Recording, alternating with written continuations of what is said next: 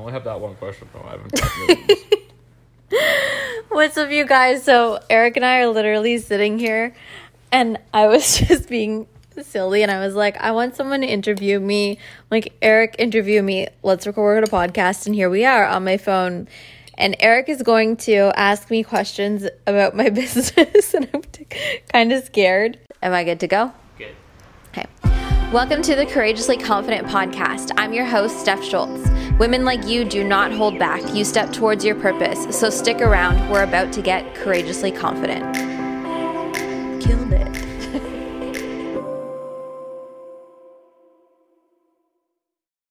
but he's going to ask me questions and I'm going to answer them.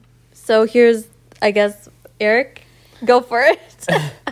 My first question: How do you come up with those long posts you write? How do you know what to say? How do you come up with the words? how, the, how do I come up with a long post yeah, I like write? how do you know what to write about? Like how do you come up with the things you write about? Okay, so I'm so happy you asked. no, but like, it's just funny the way you worded it. So, how do I come up with what to say? So, the obvious answer is like, I know who's watching, like, as in, like, I know who I want to help. So, I write content that's going to be relatable or inspiring or motivational or whatever for someone who, like, is watching me and, and learning from me. So when I write something, I want people to walk away with value. So it needs to be like in alignment with people who are watching me and potentially want to buy from me. Like number 1. But really how I come up like quote unquote come up with it is just like it's honestly like what am I going through? What am I feeling that that day? A lot of people ask me if I like batch create content. I don't. I write like when I make a post, I wrote it most of 99% of the time that in that moment. So a lot of what I have, my content revolves around like what I'm selling at that time. So if I'm selling like a social media thing, I'll talk more about social media. Just as an example, if I'm talking about sales and money, I'll talk more about sales and money. Or when it's just like a post, just a post, um, I get inspired by like my own life, what I'm going through, and I get inspired by my clients. So like if there's a theme of things that it's like coming up that I'm seeing come up on the internet, I'll write about it is that answer? That was that was good. that's great. Okay. Um, so my next thing, I've actually wanted this for a while from like in Instagram in general. Everyone seems to when they make like an Instagram post, it's always like it's like there's a like there's like a unwritten format rule of like it's both like like the spacing, like there's like paragraph, but between the paragraph you put like a little image or a little emoji.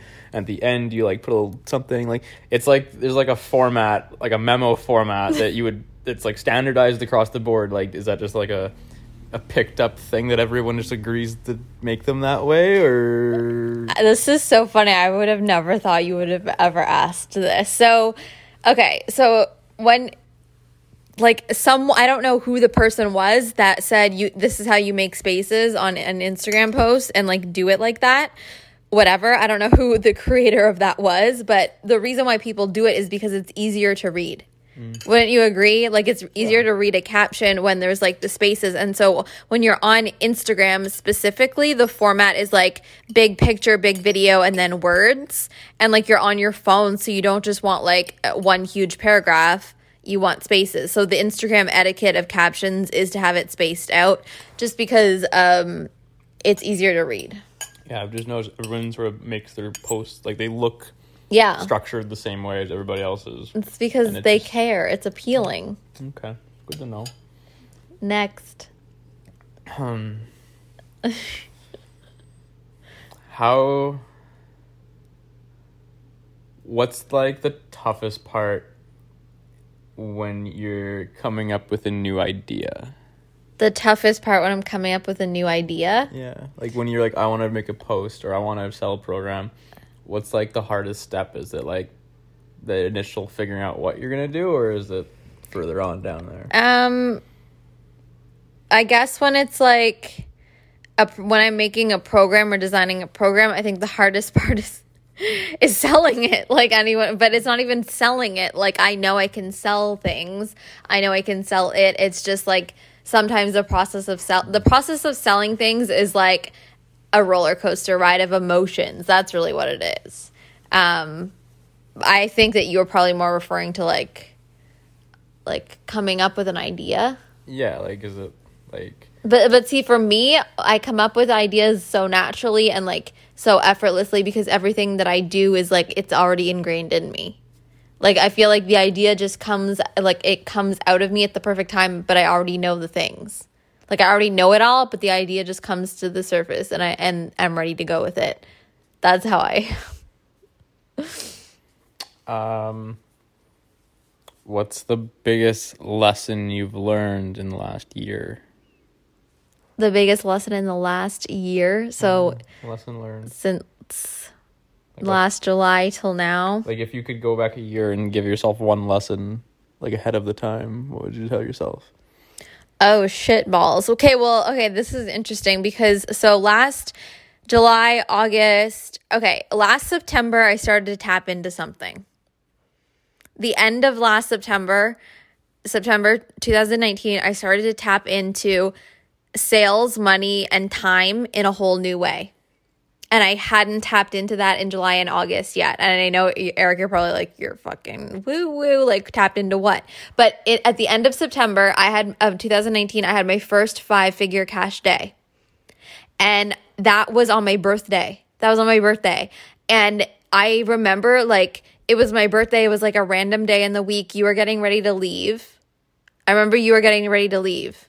You had a thing in the fall. You weren't gone yet. It was like it was my birthday and mm. and it was like a Thursday or a random weekday and it was my birthday and I was like I'm not doing anything on my birthday like like obviously things are in place in my business so people could buy things, you know what I mean? But like I'm not doing anything. And then something happened and I w- remember totaling up that day at night like and I was like holy shit I just had my first five figure cash day.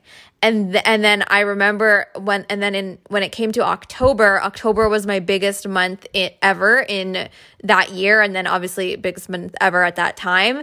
And I remember October I didn't do anything. I had no full launch. Everything that happened was kind of like behind the scenes sales so that's when I was fully like embodying the fact that like I can make money and be successful in my business without having to be like on all the time. Like if you're like on in a good mindset, but behind the scenes, things can still happen.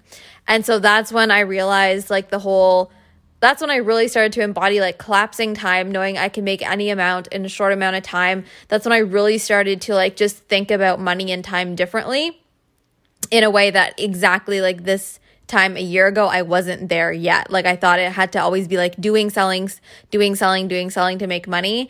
And now I just think because of experience and trust and and like the tapping into like what's possible, everything's shifted. Like this whole well, January was a shit show and the people know this, but like the most of this whole year has been yeah, doing things, but the energy of like trusting and knowing of what's possible has just like escalated. So I mean, I don't know. I I don't know if I would say like I wish I knew that a year ago. I'm happy that I went through the process of it because I don't know.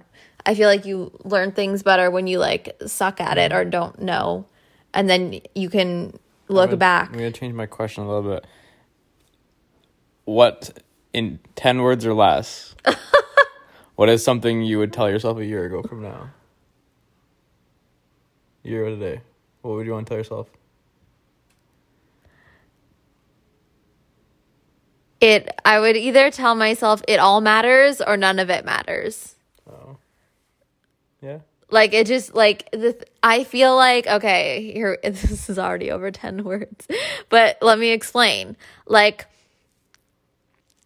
like it all matters it all matters but at the end of the day i think that we get so caught up with the little things like little things that i used to worry about i'm think i would think like why would i waste my energy on that? But like i still do it now. Mm-hmm. You know what i mean? So it's like but a year ago i was worrying about like littler things that i don't worry about anymore. So i think it's just like focus on the bigger picture. Yeah. that's what i would say. Focus on the bigger picture. Five words.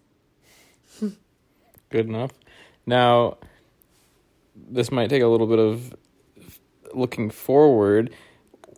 What do you think Steph a year from now would tell you right now? whole shit steph Like ye- do- the Steph you see a year from now, like where you think you're gonna be. What do you think they'd be telling Steph right now?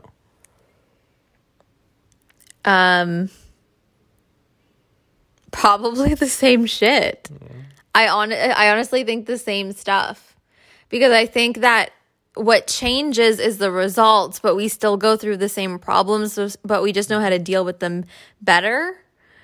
And then and we should move through them quicker. But I think that like a year from now, I'll tell myself like it doesn't matter. It all matters. Stop. We're focused on the big vision. You know what I mean? Because even right now, I'm in a million times better of a place that I was a year ago, but I still have the things come up. Mm-hmm. You know, does that make sense? Yeah.